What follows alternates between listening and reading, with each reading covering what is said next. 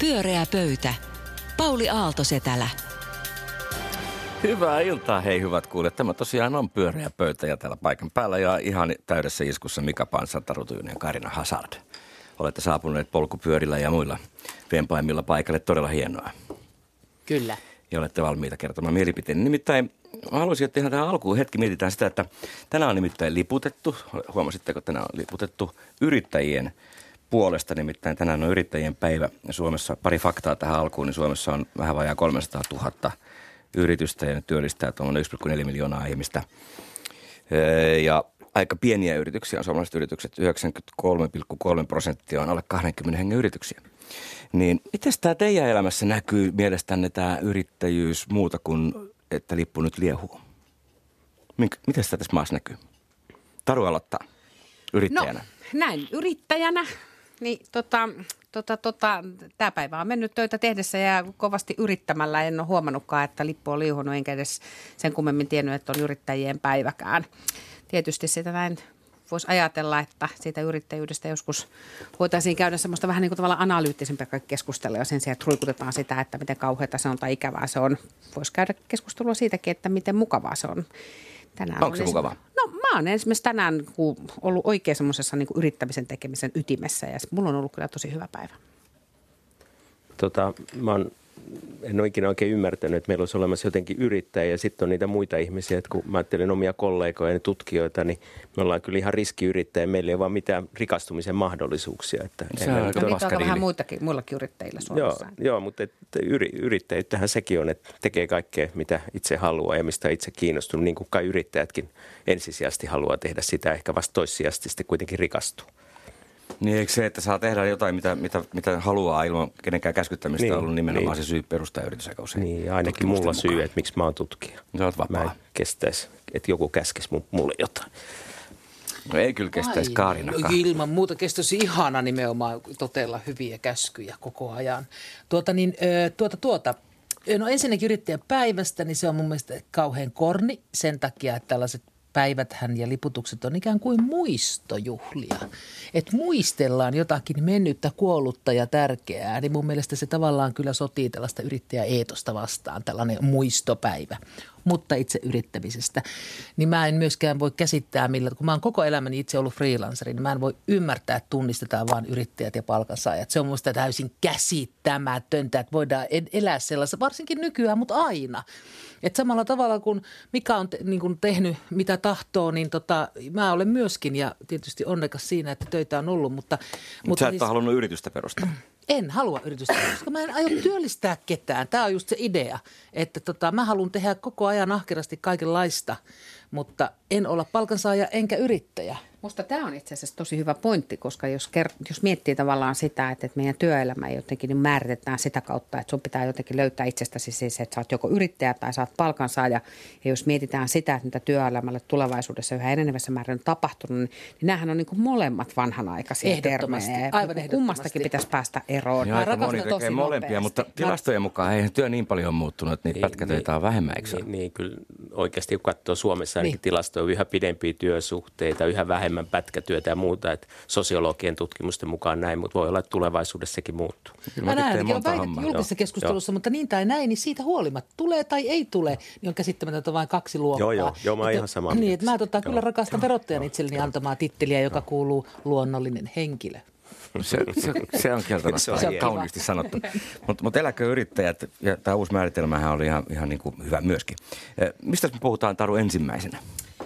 No, Minäkin, Mitä me yritetään? Mitäs me yritetään? Yritetään puhua vähän nyt siitä, semmoisesta asiasta, että kiinnitin huomiota tässä, että muutama päivä sitten äh, puhemies Paula Risikko, joka tietysti tässä Suomen valtakunnan hierarkiassa on, on kakkosena tasavallan presidentin jälkeen, oli, oli vierailu sunnuntaina Seinäjoella ja, tota, ja jätkin puhemiehenä vierailun ja tota, tota, vapaa-seurakunnan konferenssikeskukseen ja siellä on ollut käyttöönottojuhlat silloin ja, ja Risikko piti siellä puheenvuoron – jossa hän pohti sitä, että minkälaista on olla uskossa tai olla uskovainen tänä päivänä. Ja, ja, tota, ja, ja, ja hän itse asiassa sanoi siinä puheenvuorossaan sillä tavalla, että että nykyisin omaa uskoa ei ole yhtä helppoa tuoda esille esimerkiksi työelämässä.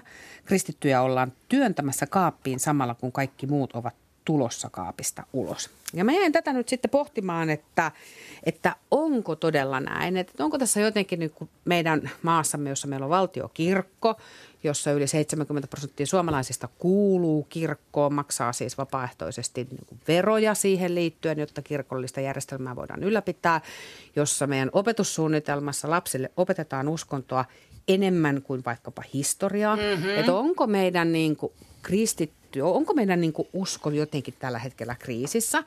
Ja, ja jos on, niin minkälaisessa kriisissä? Ja sitten vastavuoroisesti haluaisin kysyä pyörältä pöydältä sitä, että jos näin ei ole – niin mikä on tässä ympäröivässä keskustelussa tällä hetkellä se trikkeri, joka saa tämän tunteen nyt syntymään? Tähän ei ole ainut Mihin keskustelu viittaa Viittaa niin kuin tavallaan siihen, että tämä Risikon puheenvuorohan ei ole ainutlaatuinen, niin kuin, vaan että samantyyppisiä puheenvuoroja on esimerkiksi käyttänyt Päivi Räsänen ja Sari Essayah, jotka on todennut, että, että, että, että kokevat niin, että ikään kuin tätä omaa niin kuin uskonnollisuutta on, on tänä päivänä vaikeampi tuoda esiin ja sen kanssa jotenkin julkisesti elää.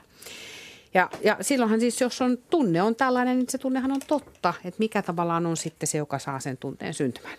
Tällaisesta aiheesta haluaisin kanssanne keskustella. Siitä voi kohta puhua, että minkä takia juuri nyt risikko ja niin edelleen sanoi, että täällä tuli kaapista.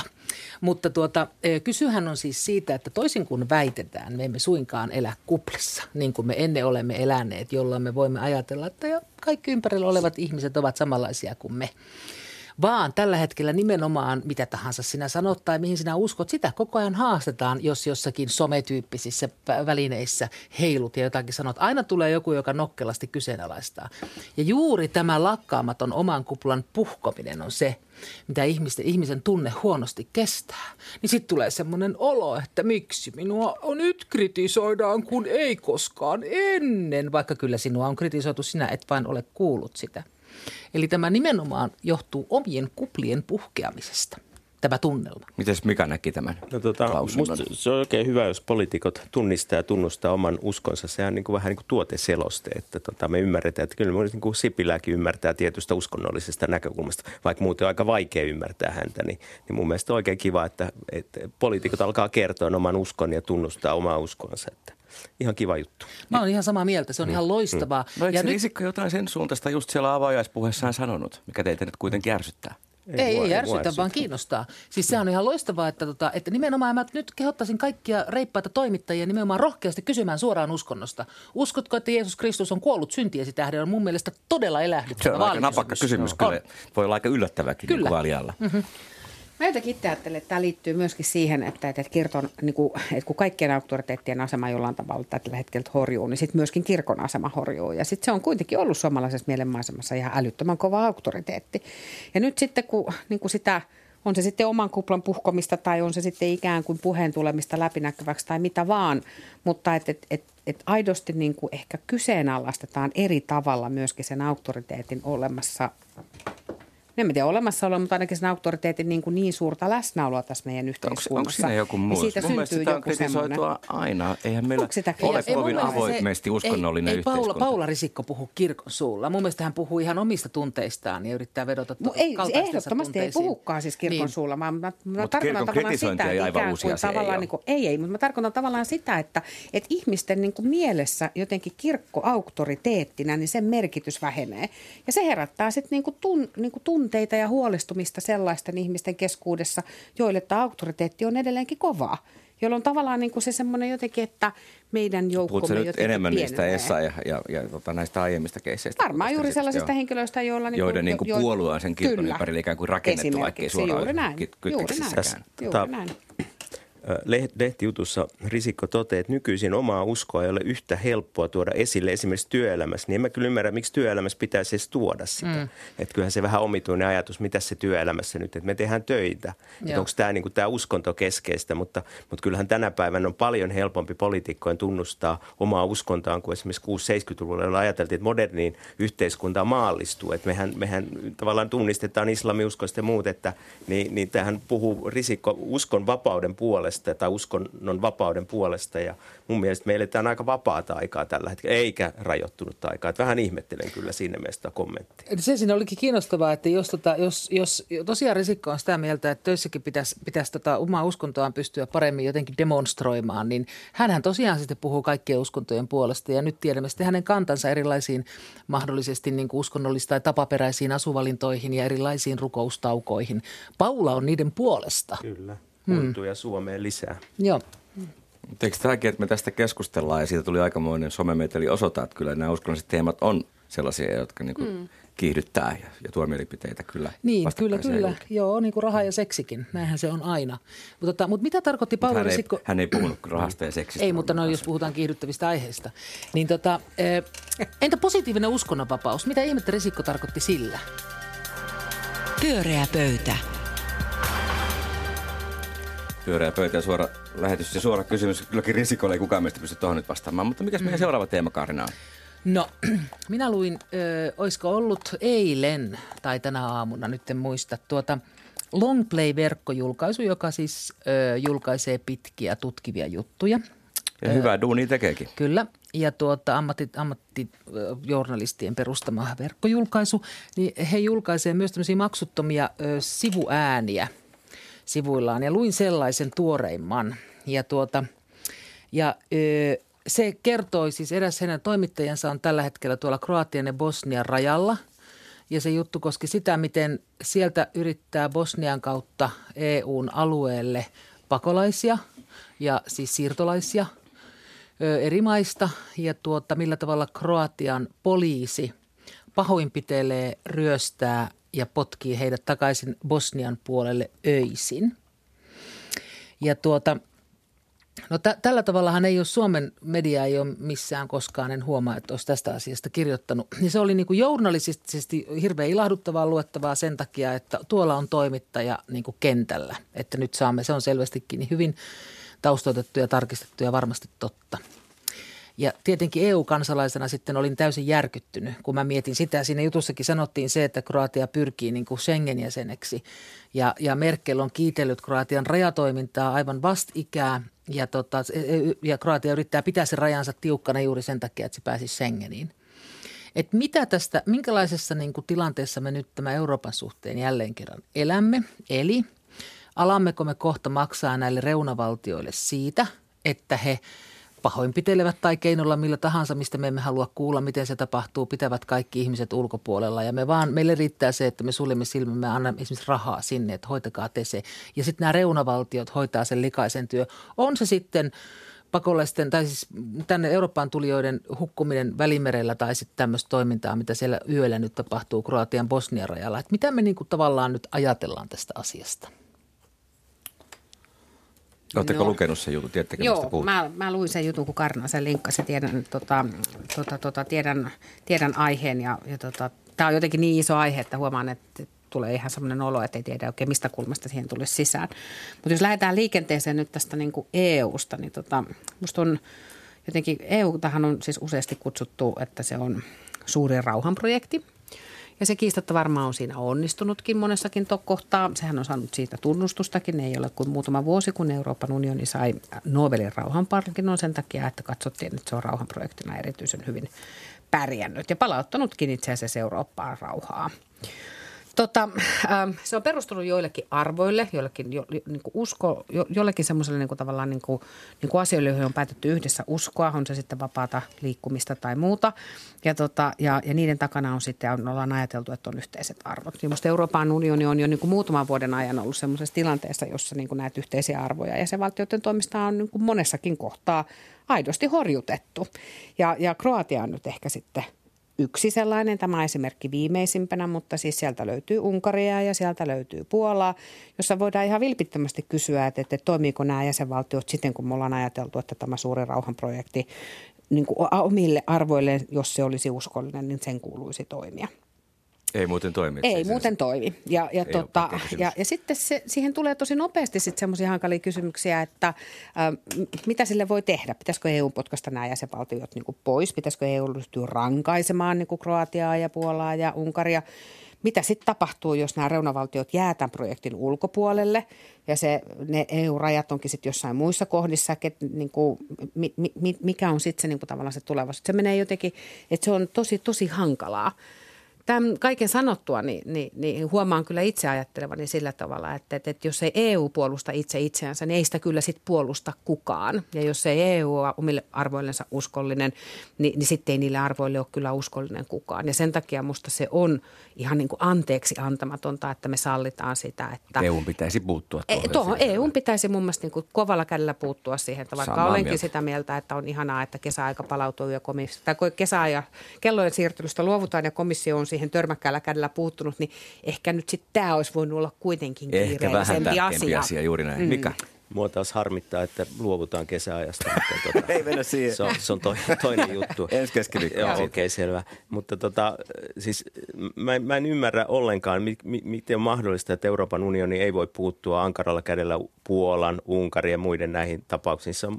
Mä en, mä en todellakaan voi tajuta, mutta toisaalta mä kyllä niin itsestäni tunnistan sen, että, että nämä entinen Jugoslavia, niin en mä oikein osaisi kartalla sijoittaa Bosnia, Herzegovinaa, Serbia, Kroatia, Montenegro, että, että, että ne on kyllä ainakin mulle tosi kaukaisia ja niin kuin ihan pelkästään miettiä sitä. Ja sitten kun lukee tuommoisia juttuja, jossa, jossa aivan järkyttävissä olosuhteissa Bosniassa joutuu ne leireillä asumaan, siellä on sato ihmisiä, kuusi vessaa, ei mitään lämmitystä, ei mitään ja sitten ne yrittää päästä Kroatiaan ja sitten Kroatiassa poliisit hakkaa ne ja ne palaa takaisin sinne Bosnian olosuhteisiin. Ne onhan se ihan järkyttävää. Musta se oli hyvin niin kuin uskottava toi mm. juttu ja, ja sillä tuntuu tosi hassulta, että Merkel kiittelee sitten, sitten Kroatiaa, että Kroatia on melkein Schengen-alueella pian, että, että oikeasti – kannattaisin ankaraa Eurooppa-politiikkaa näitä tiettyjä maita kohtaan. No uskotteko te, että, että, tätä toivo, toivomaanne ankaruutta löytyy vai tuleeko näistä EUn köyhemmistä maista myös maita, jotka tekevät likaisen työn puolestamme, meidän rikkaampien puolesta? No, on Turkki ostettu. Onko niin jo käynyt? Niin, Turkkihan on ostettu tähän. Mitäs me tiedetään, mitä siellä Turkissa tapahtuu? Niin, niin. tai siis Euroopan niin. politiikan niin. agendalla tällä hetkellä puhutaan nimenomaan vaikkapa Afrikasta ja siitä, Joo. kuinka meidän pitäisi sinne perustaa näitä Joo, vastaanottoleirejä, vai miksi niitä nyt niin kuin kutsutaan, että, että siinähän on tavallaan samantyyppinen mm. ajatus mukana, että me ulkoistetaan se ongelma jonnekin mm. muualle kuin omalle mantereellemme kaiken kaikkiaan.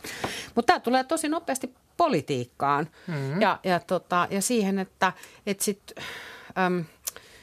Eurooppa-politiikan ytimessä sitten ryhdytään yhtäkkiä puhumaankin jäsenvaltioista ja jäsenvaltioiden intresseistä ja, mm. ja sillä heikennetään itse asiassa tosi nopeasti Euroopan yhtenäistä politiikkaa. Että se on juhlapuheessa, me ollaan sitä mieltä, että Euroopalla on yhtenäinen mm. politiikka ja meidän pitäisi ottaa kantaa ja muuta. Mm. Sitten kun ruvetaan käytännössä tekemään, niin ei päästä yhteisymmärrykseen minkäännäköisestä taakajakosopimuksesta ja siitä, että miten esimerkiksi vaikkapa turvapaikka, turvapaikkahakijoita niin kuin Euroopan unionin mm. niin kuin kesku, keskellä vaikkapa niin kuin kohdellaan tai jaetaan. Että, että me on jätetty niin kuin Euro Eurooppa iloisesti Italia esimerkiksi tämän ongelman kanssa ihan yksin. Mutta mut kai Suomi kuitenkin on niitä, kun taakanjaon puolesta ainakin poliittisesti ulkopolitiikassa korostaa, että Suomi on ihan niitä harvoja maita, jotka kyllä. on sitä mieltä, että me otetaan sitä taakkaa. Myös pääministeri kyllä. puhui kyllä. ihan tästä asiasta. Kyllä, kyllä. Sinänsä ihmettelen, että miksi ex-Jugoslavian alue olisi kiinnostava. Että kyllähän se on se Euroopan alue, joka, joka paloi, jossa käytiin sotaa, jota Suomessakin seurattiin. Etkö se yhtään mun juttuakaan nähnyt dokumenttia silloin joskus luvulla, että, että, että, että miksi se ei niin kuin herätä? Niin sitä mä mennään kanssa, että, että, että, tota, että Herra Jumala sentään, se meille tuttu. Se oli, se oli kuitenkin aivan juuri. Ja Kroatia on ykköslomakohde. Niin. En tiedä, onko ykkönen, mutta ihan kärjessä. Niin. Missä sä muuten, Pauli, olit silloin, kun sä teit niitä juttuja? Eikö sä ollut...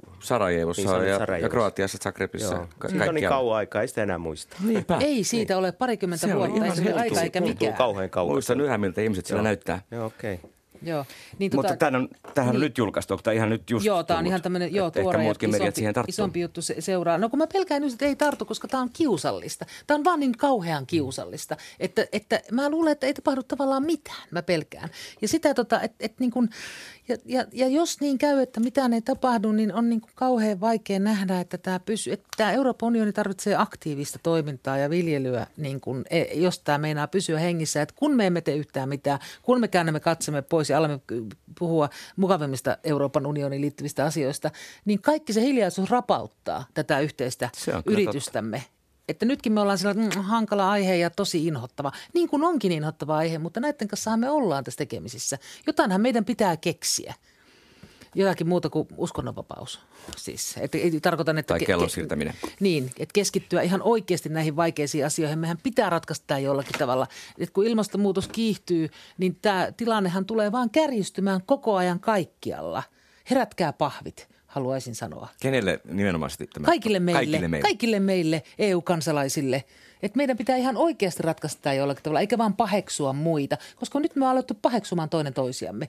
Hyi Unkari, ihan kauheeta. Ja sitten tämä, mutta kyllähän niitä kuuluu on, on, on, totta kai kuuluu. Joo, joo, mutta että mitä me voidaan niinku tavallaan mm. tälle, että voidaanko me, minkälaisia painostustoimia me voidaan mm. niinku löytää, että tälle jotakin tästä sanotaan. Pyöreä pöytä. Pyöreä pöytä ja syyskuinen lähetysilta pimenee ja Mika Panssar tykittää viimeisen teeman. Eilen Yleisradio uutisoi tämmöistä lista Suomen johtavista ajattelijoista ja siinä oli kärjessä Ilkka Niiniluoto, Sixten Korkman ja Anu Kantola ja musta nämä kaikki tuntuu ihan fiksuilta ajattelijoilta ja ne on ajattelijoita, jotka osaa popularisoida tiedettä ja muuta ja sitten sit mä niin kuin tavallaan rinnastaisin tämän yhteen toiseen popularisoijan eli Joval Hararin, jonka kirjat on kirjakaupoissa ihan huippu, huippu suosittu, ne on ykköslistalla ja mun lähipiirissä ihmiset kehuu ja Helsingin Sanomissa oli viime, viime tota lauantaina sellainen kehuva juttu siitä Hararista, että alkoi ihan oksettaa. No, et, kerro meille minkä takia. Mikä siinä oksetti? No, no siis, no t- tässä jutussa siis tässä kerrotaan, tämä on israelilainen tämmöinen, voisi sanoa journalisti, professori, joka kirjoittaa historiasta ja tulevaisuudesta. Ja nyt uusimmasta kirjassa, niin tässä esimerkiksi Helsingin Sanomissa todetaan näin, että Harari arvioi, että algoritmien nouseva valta vaikuttaa jo poliittisiin pohjavirtoihin. Tavallinen ihminen tuntee itsensä koko ajan tarpeettomammaksi ja Hararin mukaan havainto on oikea – tavalliset ihmiset eivät välttämättä kykene ymmärtämään tekoälyä, bioteknologiaa, mutta he pystyvät aistimaan, että tulevaisuus on ajamassa heidän ohitse. Tämä on niin kuin omituinen semmoinen, että nyt yhtäkkiä joku on tämmöinen totuuden julistaja, joka kirjoittaa kirjoja, semmoisia skientistisiä, tiedeuskovaisia kirjoja ja sitten kaikki mun lähipiirissä kehuu sitä, niin mä mietin, että mikä musta on vikana. Tämä on mun kysymys. Mitä te ajattelette tämmöisistä maailman selityksistä? Et, et, et, Oletteko lukenut ne kirjat? No, mä oon lukenut tämän viimeisen huonosti, koska se oli niistä huonoin ja hajanaisin. Mä, mä, kaksi ensimmäistä kirjaa, sen tulevaisuuskirjan lukenut. Mä en ole viimeistä nähnytkään, mutta tota... Mut silti voimme antaa vähän neuvoja. Mutta mikä... sitä siis kysyn, että kyllähän tämä, että ihmiset tuntee ulkopuolisuutta ja tuntee ei-kuuluvaisuutta ja tuntee, että se maailma, joka heille luvattiin, ei toteutunut tai meni jotain, kuoli tai katosi. Niin eikö se nyt ole ihan niin kuin jo, tunnustettukin? No se, se voi pitää paikkansa, niin. mutta suurimmalla osa ihmisiä ne miettii, että mistä ne saa ruokaa tai miten ne ottaa lapsia tai muuta. Ne elää siinä omassa lokaalissa maailmassaan, niin miten tämä niin kuin ajattelee, että yhtäkkiä se maailman tuska sitten näkyy tavallisten ihmisten maailmasta. Ja mikä täällä niin Hararilla on kyky niin kuin tavallisia ihmisiä lohduttaa tieteen keinoin muuta.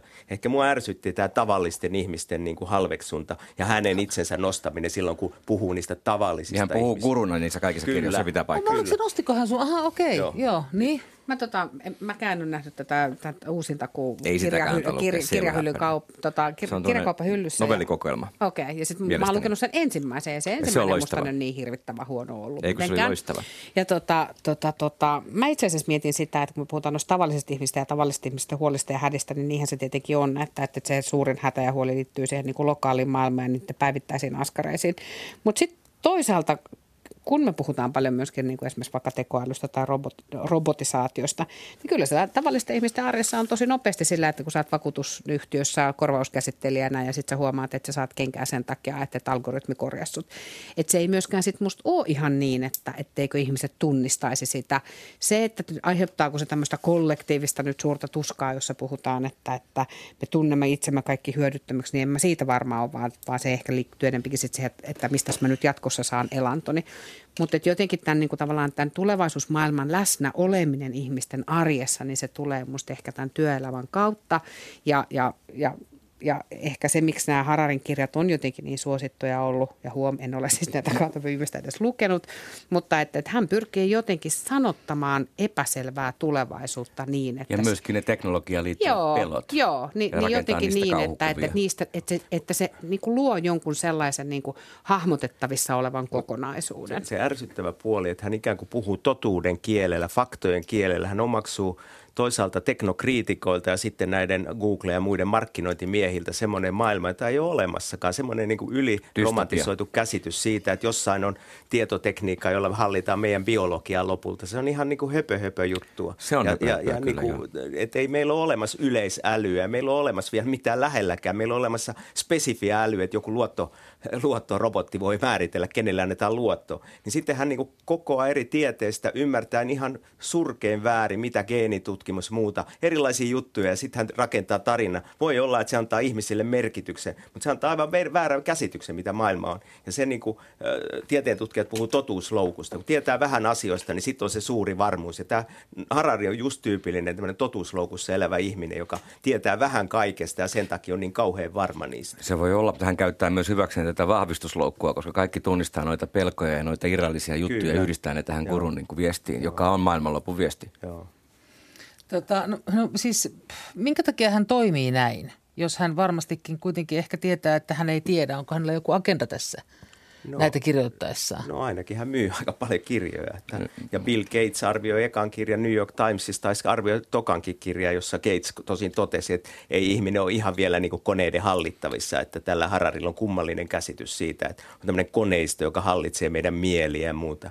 Se on ihme totaalinen Niin niille, jotka ei lukenut sitä kakkosta, niin siinähän käy niin, että ihmistä ei tarvita enää mihinkään niin, koko niin, maailmassa. Niin, ja, ja todellakin se on. Niin, lapsillehan on käynyt jo sillä tavalla. Siis lasten, lapsen, lapsuuden ongelmahan länsimaisessa maailmassa on se, että lapsia ei tarvita mihinkään. Niin, Mehän yritämme vaan, ei, mutta me emme tarvitse heitä mihinkään. Me, me emme enää tarvitse heitä välttämättömästi yhtään mihinkään. Että, että tota- sisällön tota, tuottajia. Nehän on niin kuin koko... Niin toinen toisilleen. Niin, no, joo, joo, joo mutta että, että, tavallaan niin, että tota, niin, mietin Biomassaa. Vaan, niin mietin sitä, että tota, kyllähän, että jollakin tavalla kuitenkin, vaikka en häntä siis syvällisesti tunne, niin, tuota, niin, niin jollakin tavalla kuitenkin just tosiaan tunnistaa näitä, näitä huolia, niin kuin, että mikä nosti Trumpin yhdysvaltalaiset mainarit, joilta menee niin kuin vanha maailma alta. Että jollakin tavalla että tunnistaa, miten sun mielestä pitäisi vastata siihen hätään tai huoleen tai hämmennykseen, joka vallitsee tällaisessa maailmantilanteessa, missä lapset opettavat vanhemmilleen taitoja.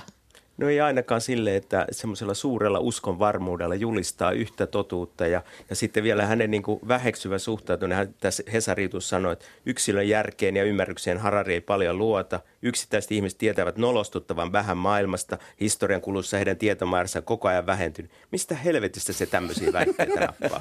Oikeasti raivostuttavaa. Niin, ei tälläkään suomalaista tiedä. No ei.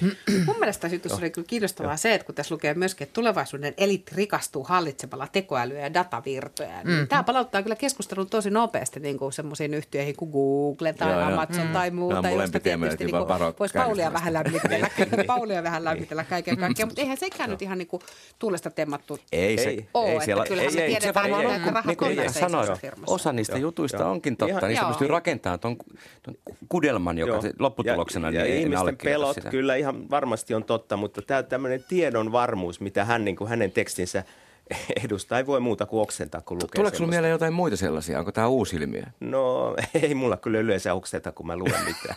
Mutta tällaisia Se on jännä, että pääsee nyt sun ihon alle. Joo, joo, tässä, tässä oikeasti, tässä oikeasti kyllä. Sähköpoiraa lukunottamatta, mä en ole nähnyt aiemmin. Niin onhan näitä, tota, onhan näitä siis vaikka, vaikka ketä tämmöisiä samantyyppisiä, mutta sitten hän nyt jotenkin kuitenkin. Jo, jotain, niin mä mietin. Että... No, mitä te ajattelette näistä neuvoista, mitä hän antaa nuorille, että älä luota aikuisiin liikaa, koska aikuiset eivät eivät hevon humppaa tiedä, mihin me ollaan menossa. No teknologian suhteen niin, varmaan totta. Mun mielestä se oli ihan totta. Maksa tiedosta. Ihan se hyvä. oli mun mielestä Joo, hyvä se neuvo. on aivan loistava neuvo. Ja sitten se, että älä anna valtaa tosiaan kaiken maailman algoritmille. Tunne itsesi. Joo. Ota Joo. selvää itse. Musta nämä neuvot on hyviä. Joo, mutta hän kuitenkin kertoo siitä, että algoritmit vielä hallitsee meidän mieliä ja, ja se tulee tekniikka, joka pääsee meidän geeneihin kiinni ja määrää. Siis semmoinen ihme, semmoinen totaali militaristinen visio, aivan typerä. Niin, että hän säikyttelee.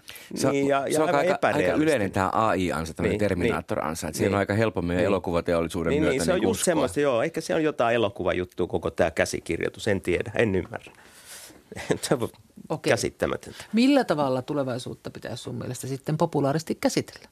tuoda vaihtoehtoisia käsityksiä, tuoda epävarmuutta. Siis ilmastonmuutos, sehän oikeasti jokainen tutkija tietää, että se on hyvin epävarma, mutta siihen liittyy valtavia riskejä. Sen takia meidän pitää toimia, mutta se ei ole mikään varmuuden kysymys. Ei tiedä ole mitään varmaa faktaa, vaan se on niin perusteltu uskomuksi. Ja tällä nämä on faktoja. Tämä on todella vastenmielinen kirja. Tämä on tämmöinen antimainos. Se oli antimainos. Mä yritin kato kääntää Se tämmöisen voi olla myöskin, hei, se voi olla myöskin ihan hyvä mainos. Se oli Se hyvä voi olla kyllä. antimainos, Mä se yritin. olla myöskin hyvä mainos. joo. Että, Mutta hän Joo. palasi haukkumaan Joo, tätä. kyllä. Niin, Joo. että jos Harari olisi siis onnistunut mielessäsi, jos hän olisi tehnyt tulevaisuuteen vaikka viisi eri skenaario. Se olisi niin, kuin tai jonkunlainen vie- epävarmuuden ja semmoinen. Se on oikeasti se, mikä on järkevä suhtautuminen. Tunnistaa riskit ja epävarmuudet. Pyöreä pöytä. Hienosti sanottu. Se on sinänsä kyllä erittäin virkistävää, että joku tämmöinen supersuosittu kirja haukutaan tuhannen nuuskaksi täällä pyöreässä pöydässä. Niin se on, se on musta niin kuin erilainen näkökulma maailmaa, mitä muutenkin haluamme tarjota ihmisille. Kiitos Mika Panzer, Taru Tujunen ja Karin Hazard. Oli hauska keskustella kanssanne päivän päätteeksi. Ja ensi keskiviikkona ihan uudet aiheet. Hei hei. Minä olin Pauli Aaltosetellä muuten. Edelleen.